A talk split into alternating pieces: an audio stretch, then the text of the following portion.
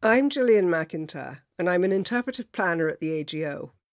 One of the pleasures of working on this exhibition was learning about Sor Juana Inez de la Cruz, a remarkable woman who, with great determination, educated herself at a time when women were not allowed to pursue higher education in what was then called New Spain.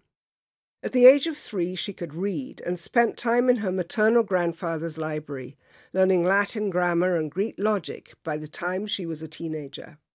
When she found out that there was a university in Mexico City where only men were allowed, she asked her mother if she could dress in men's clothing to study there. Her mother said no. Despite all, Sor Juana became a well known and highly accomplished writer, philosopher, composer, and poet. Here is Ana Barajas, a cultural worker in Toronto, who was born in Mexico City, reading a quote from a letter that Sor Juana wrote when she was 14 to her confessor, a priest called Father Antonio Nunez de Miranda, in 1682. In it, she defends her intellectual curiosity and her right to study. Who has forbidden women to engage in private and individual studies? Have they not a rational soul as men do?